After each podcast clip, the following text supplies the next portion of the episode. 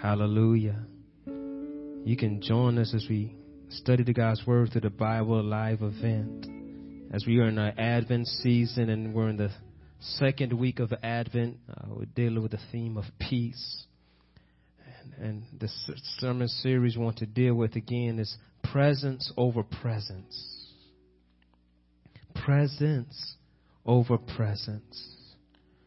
I want us to realize that we'd rather be in His presence more than we want presence.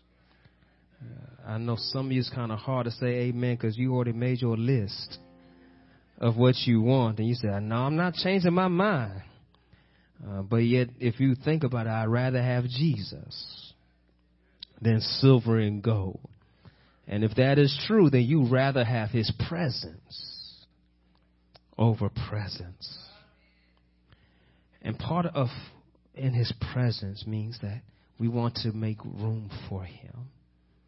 Uh, we want to invite him. We want to welcome him in this place.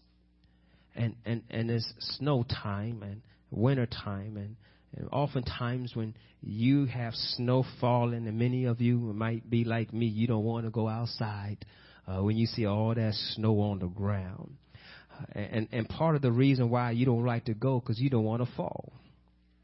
And so therefore, if you have to go out, you have to make way. You, you look for clear paths. Am I talking to somebody here? Uh, you, you look where you can see ground and not snow. Uh, you want to make sure you can surely place your foot on the ground, knowing you're about to lift up your next foot. You don't want to slip and fall. Anybody slipped on some ice before? You thought you had your foot on solid ground to find out it was nothing but slick ice. And, and, and, and, and your foot was now up where your head used to be. Am I talking to somebody here? That you start realizing that I wasn't as sure foot as I thought I was. I'm gonna be a little bit more careful the next step I, I take if I can get up off this ground. And so when we shovel, right, you shovel this driveway, you shovel sidewalks, uh, the snow plow comes out and they clear off roads. And, and that's why you, you happy when you live on a road that says snow route. Cause you know that road gonna be clean. You can get out to get to work. But if you're not on a snow route, you know that it's gonna be some time, uh, till the snow plows come down your neighborhood and, and help you out.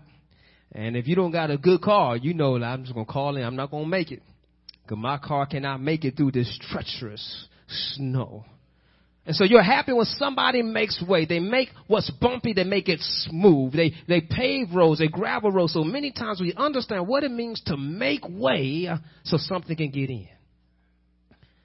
The explorers, you know, the explorers are come and if you go uh, downtown uh, by the museum, a riverfront museum, uh, you may see definitely come summertime the tall prairie grass and and the tall prairie grass is indigenous to this area. And, and that tall grass used to cover all of this plain. And so imagine when the explorers came, that's why they had those machetes. They were cutting down pathways to get through this long grass. Because the grass was that tall that it was as tall as them that they couldn't see. So they had to cut down and they made pathways so that they can explore and discover. And that part of that what was Mark said, we've already been here because they cut a pathway. There's able to have you, you've gone to Wildlife Prairie Park or going to Glen Oak Zoo or go to the park. They make trailways, so you know which is the safe way to go. You know there's lions, tigers, and bears. Oh my, it's out there in the woods, so you want to stay on the path. Because you go out outside the path, they can't guarantee your safety, but they try to make a safe path where they say, if you stay here, it's wide open air, we can find you. we can help you out, but you go out, you on your own. So we understand how we want to make pathways to get into a direction. We understand, have you made a pathway for Jesus? Have you made room for him to come into your heart, to come into your life? And part of that way of making room, there's some things we got to remove. There's some things we have to cut. There's some things we have to get out of the way so that we won't stumble and fall. We won't injure ourselves. We won't hurt ourselves. It won't hinder us from reaching our destination. And so when we look at our text, again, Luke, third chapter, verses 1 through 6, I'll be leaving, reading from the New Living Translation, but I'm just going to read verses 1 through 4, and then later on as we deal with this message, we're going to look at verses 5 through 6. It says, It was now the 15th year of the reign of Tiberius the Roman emperor Pontius Pilate was governor over Judea. Herod Antipas was the ruler over Galilee. His brother Philip was a ruler or tetrarch over Iturea and Trachonitis. Lysanias was a ruler over Abilene. Annas and Caiaphas were the high priests. At this time, a message from God came to John, son of Zechariah, who was living in the wilderness. I'm going to read that one more time. Cast this timestamp. At this time, because somebody say this time, a message from God came to John, son of Zechariah, who was living in the wilderness. Then John went from a place to place on both sides of the Jordan River, preaching that people should be baptized to show that they have repented of their sins and turned to God to be forgiven. I'm going to stop right there at verse 3. Make way for the Lord. And part of making way for the Lord so you can receive a word from God. Some of, some of us are waiting for directions in our lives. And so if you want to wait, then you need to listen for instructions. Just as children in classroom have to come in, and if they don't listen to the teacher, they won't get the instructions for the assignment. They'll come home and say, Mom, I got an assignment. Dad, I got an assignment. You say, What's the assignment? They'll say, I do not know. Were you paying attention in class? Yes.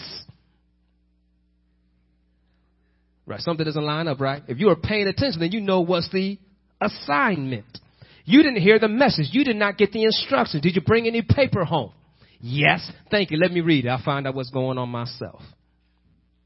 How true it is that we need to be attentive to say, God, what's my assignment? What are you calling me to? Notice where John is in the wilderness. He's in the wilderness, and it says, at this time, what? A message, a word came from God. I, I, like this because Luke is writing this and he's giving us an introduction that is reminiscent of Old Testament texts of the prophets. In the Old Testament texts of the prophets, they introduce you to a prophet they tell you who's ruling. They tell you where they are. They tell you the time and the people of promise and purpose. And they say, and a word came from God. John is the last of these Old Testament prophets that a word came from God. Hebrews 1 and 2 tells us that long ago God spoke many times and many ways to our ancestors through the prophets. And now in these final days, He has spoken to us through His Son. God promised everything to the Son as an inheritance, and through the Son, He created the universe. God has given us this great message for us to know Him and the power of His salvation. And yet the message first was being prepared for the hearts to receive this great message through John. And who is John? It tells you that he's the son of Zechariah, who is a priest. Tells you John's living in the wilderness when he could be living in a house. So he's specifically living somewhere, living in a different way. Some suggest that how he was living out there was a way for him to show his definitive call from God because he had a special promise on his time of being born that came from the archangel Gabriel telling how he couldn't eat certain things. He had to grow his hair in a certain way. And so therefore he was not living like his daddy, serving God in the temple, but he was serving God in the wilderness. And so notice that him living in the wilderness God met him there. Aren't you glad God can find us where we are? Mm.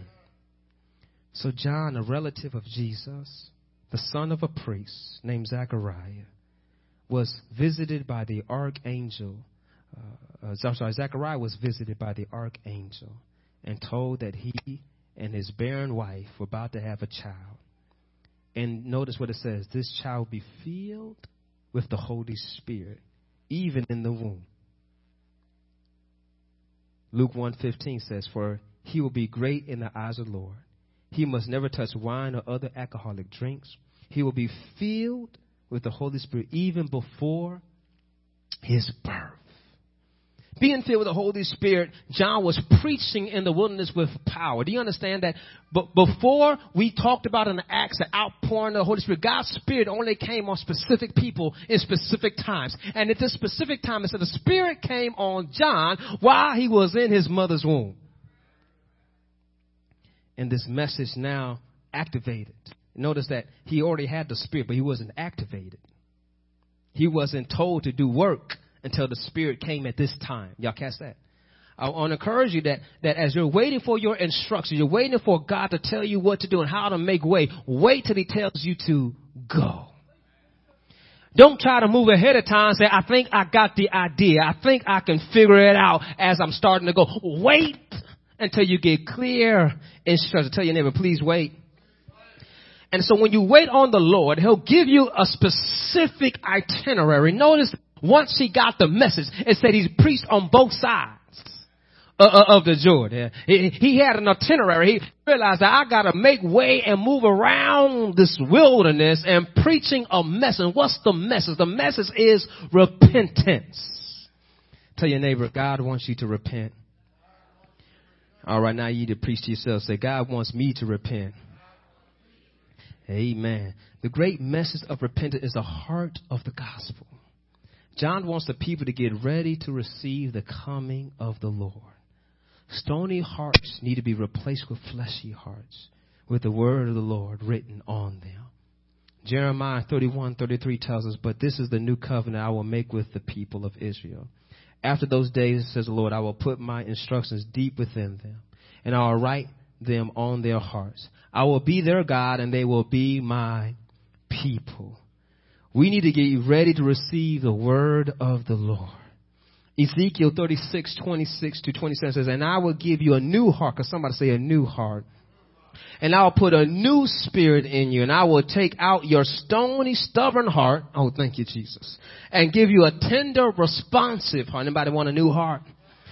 And I will put my spirit in you so you will follow my decrees and be careful to obey my regulations. I, I, I could preach a whole nother message on this, how God needs to reprogram me.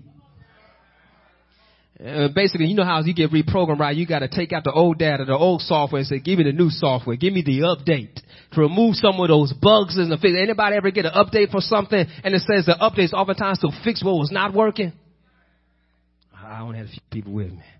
I told you that'd be another sermon, so I'll bring it back to you. That's coming in January. It's coming in January. My update. Y'all quiet on me. Y'all, y'all, y'all won't believe me. It's, it's coming in January. John is preaching to change hearts. John is the messenger of this great message, speaking of the message who is Jesus. This great gospel message. John is looking to show us the way. Cause somebody say the way. N- notice that he's preparing the way. Uh, I, I want to highlight that Jesus says, I am the way. In Acts, Luke talks about how these were followers of the way. And so what way were they following? Well, they were following the highway to Jesus. They, they were realizing that you gotta walk on this path. You gotta seek Him, seek the kingdom of God and His righteousness and all these other things will be added on. Do you understand that when you want something, you go in the direction where it is? Uh, uh, uh you know, like a moth is, is, is attracted to the flame. Now here's the thing about the moth. This is the problem with the moth. This is the problem with the moth. The moth does not know sunlight from any other light. So anytime the moth sees light, he thinks that's the direction he should be going. And so that's why he'll run into a flame, run into a light and get burnt and come around. He get disoriented because he starts flying in circles because that's because they guide their direction by the light of the moon and the sun. But any other light can distract. I want to encourage you that you need to be careful that you don't get distracted and you start following other things that look like light. Jesus is the light of the world. And so we need to be careful that we don't fall for everything that glitters, that's not gold. The enemy can try to give you some false stuff, but you need to wait for the true stuff. Here's that the enemy wants to kill, steal, and destroy, but Christ says, I want you to give you life and life more abundantly. And so therefore we need to realize that God changed my heart, changed me so I don't get caught up and I start running around in circles, bumping my head against stuff. You ever seen a moth that's flying around, just keep on hitting that light bulb, say, one day I'm gonna get out of here. No, you're not. You're lost. But I'm so glad that we don't have a moth brain, uh, that we got a brain that can help us repent and turn back to God and say, I'm going the wrong way. I want to get on the right way. Change my heart, Lord prepare for your salvation.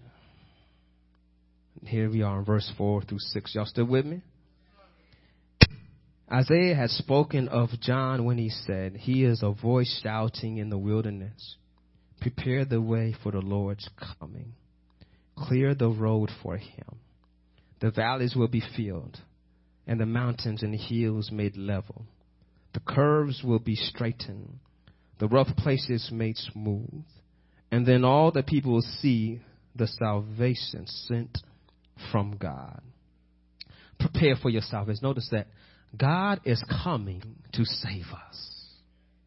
John 3:16, we know it very well. For God so loved the he gave his that whosoever believeth shall not but have but you know, after that it says that he did not come into the world to condemn the world, but that the world might be saved. What he's saying is that he did not come to judge the world, to punish the world, to enslave the world, but no, he came to set us free. And so when Jesus is coming back, hallelujah, he's coming to redeem us and bring us up with him. But in the first advent, he came to set the captives free. And so we need to prepare for our salvation. Prepare for him to come. And notice what it says. This is quoting from Isaiah, the 40th chapter. Isaiah, the 40th chapter. This is from Isaiah, the 40th chapter. Why did I say it three times? Once you catch it. This is the beginning of the new book of Isaiah. And the new book of Isaiah, the 40th chapter, sets you up to hear about the servant and the servant's songs. That's why you like Isaiah 53 so much. You probably don't know it's from Isaiah 53, but it says by, by his stripes, I've been healed. He was wounded for my transgression. That's Isaiah 53, but Isaiah 40 sets up the movement of the Messiah, the servant coming to redeem us. So it's saying prepare the way. Tell your neighbor, prepare the way. And so, in order for me to prepare the way, that's how I can make peace. Because when he comes, he's going to bring peace because he's the prince of peace. And so when he comes, I'm going to help remove war and fighting and envy and all those things that's causing fights in my household. But when he shows up, when he shows up, things start to change when he shows up. He, notice how he's going to come that it was difficult for you to make it on your own, but yet I will make the valleys rise up. You ain't got to go low. You don't got to go over the mountains. I will level the mountains. Y'all see that there? And don't get caught up about some hills. I will even make the hills low. I will make what was crooked straight. Here it is. God's letting you know that I want you to find me. I want you to see me coming. And so, whatever obstacles you have in your way, I will remove them so you can receive salvation. But here's the problem that many of us have, like those who live in the city. The city decides something, right? The city may decide. I'm not talking about any other city that, that, that you know, you we maybe sound like Peoria, but I'm not talking about Peoria. But the cities may have decisions that they want to make new roads and you think the roads are just fine. Next thing you know, they make a new road, and now you got to take detours to get to the places you normally get to because you, you thought this was a straight route, but now it became a crooked route. You're on your way. You're going to be on time for the first time all day. And then it says detour. He said, wait a minute. I got a straight shot. It's, the, it's right there. If I could just get right there, I'll be on time. But now I got to take 10 minutes to go through a neighborhood I don't know just to get around to get back on the street and then go through the back way to get into the front. Am I talking somebody here? I'm not talking about pure. I'm talking about any city you may go to. There's times that happen that you get on detours. And what it is that they decided that I want to make a path that's been crooked a little bit better. And then once they fix it, you say, you know what? I like this road. It, it's real nice. I'm glad they fixed it. But here's the situation that how God's pointing out to you that how he fixed it, there's no wait time. He's going to do it right away so you can get there. Hallelujah. And notice that how God knows the best routes to get us to where he wants us to be. But here's the situation. We cannot be like some people do in the city that then they start protesting. They say, nope, we don't want that in our neighborhood. We don't want that kind of traffic. Then now it takes even longer for the correction to be done because we want to object the change that's happening. I want you to understand here that any change God has for your life, you should not be objecting. We want to hold on to stuff that's not good for us. We, we talk about how we love something that we don't love. Let me, let me, explain myself. Uh, you you have an, an affection for something, but it's not love. Uh, it makes you feel good for a little while, but you can do without it when it gets enough. But yet, when you want it, you want it. When you don't want it, you ain't got no need for it. That's not love. Love is something that is eternal and fresh and loving how God loves us, even when we're not living for Him. God loves us so much that He says, I see the obstacles that are before you, I will remove them so I can get to you. Do you understand that we have some issues in our lives that we are holding on to and wonder why we can't get out? Uh, you, you need to go ahead and bundle up put your mittens on, your, your hat on, your ski mask, your, cough, your, your, your scarf, your boots, and go out and start cleaning up that, that path. And say, I'm going to get out of my house today. And you better shovel that out. It might be some hard work, but guess it? You'll be able to walk and not fall. I want to encourage you that sometimes in our lives, it's like we got to put on that coat and stuff. We got to put on some time of fasting and prayer. And Lord, I did some hard work there, but I want deliverance. I want direction. I want to be where you want me to be. And so this is what I gotta do to find out where you want me to go. Let me be right here. Let me do what I can do. Wait for you to tell me what's next. Because I can clean my driveway myself, but I can't clean the streets. But I'll wait till you come down my way, because I believe you're coming down. One day I, I believe that that's on your route. It may not be the time I want it. But you, one way you're to come down here and you're to clean. Am I talking to somebody here to understand? I can do my part and wait for the Lord to make his way. But yet I got to make way. Cause, cause here's this. If you don't clean out your driveway in, my neighborhood, if you don't clean out your driveway before the snow plow comes, it's to be a lot worse. Because the snow that was on the streets now on your driveway, on top of the snow you did not already clean off. And so you want to make way so when the Lord comes, hallelujah, you ready? I can back on out now. Tell your neighbor, get ready. God is in the saving business. Verse 6 says, And then all the people see the what? Salvation sent from God. John wants the people of Israel to be prepared. Remember, I said this is from Isaiah, the 40th chapter in, in Isaiah, the 40th chapter, the people are in captivity Babylon. And so this is a message of hope to let them know that your deliverance is on the way. Help is on the way. And this is Isaiah, the 40th chapter. Many of us are familiar with Isaiah, the 40th chapter, because we like this verse. They that wait upon the Lord shall renew their strength. And do you know that that's at the end of the chapter? But the first is basically saying that who can you compare God to be? It's letting you know that you need to prepare your salvation. He is coming. It's talking about how He is coming. And here's the situation that we need to understand that Christ is coming back again. And we need to make room for Him. If you want peace, you want Jesus. He's the Prince of Peace. If you want to know healing, you want Jesus. Do you understand?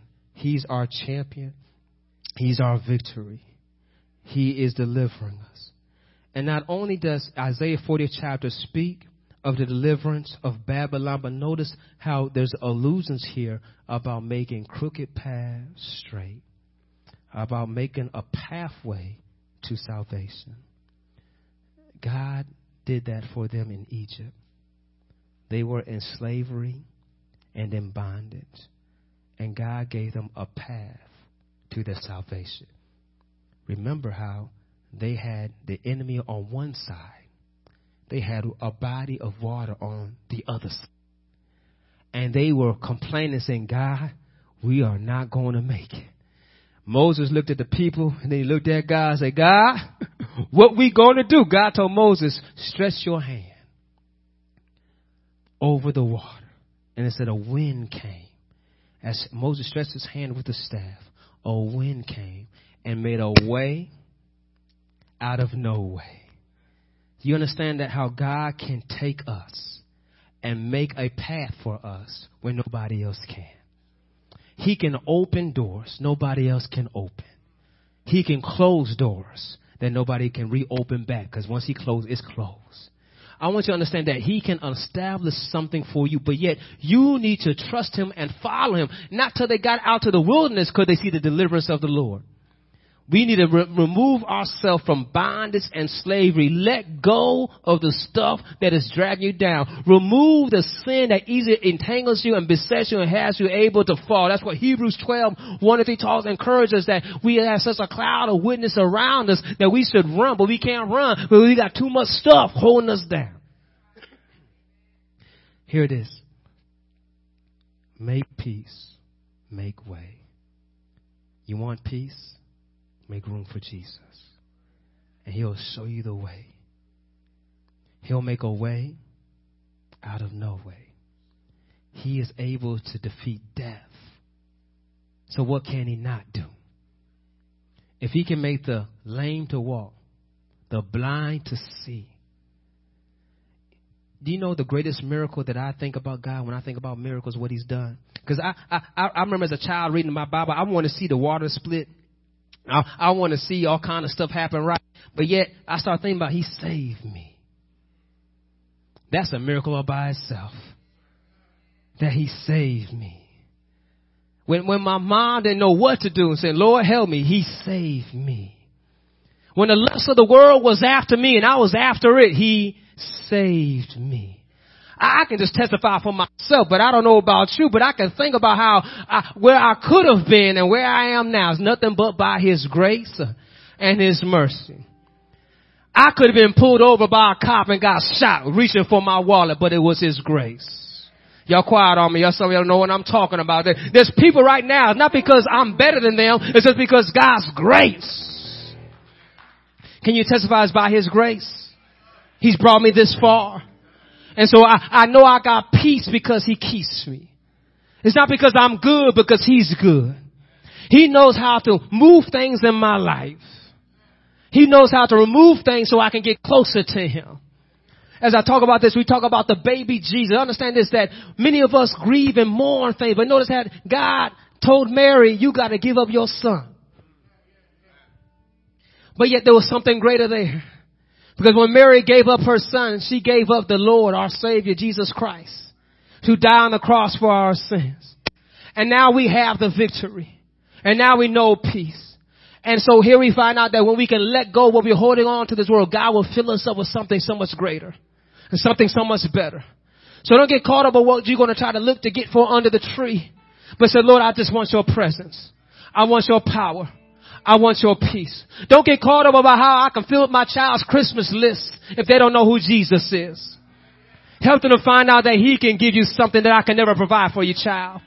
He'll give you peace that surpasses all understanding. He'll give you love when nobody else will love you to let you know that you are loved and taken care of. He is good and He's forever able to do exceedingly above beyond the ask what you could ever think. So surrender your life to Him. Do you know Him? So give your life to Him. Let's turn to Him, Lord. We come. We surrender to you. We thank you for your power. We think we have the victory. We thank you, Lord, that you are risen. And Father, we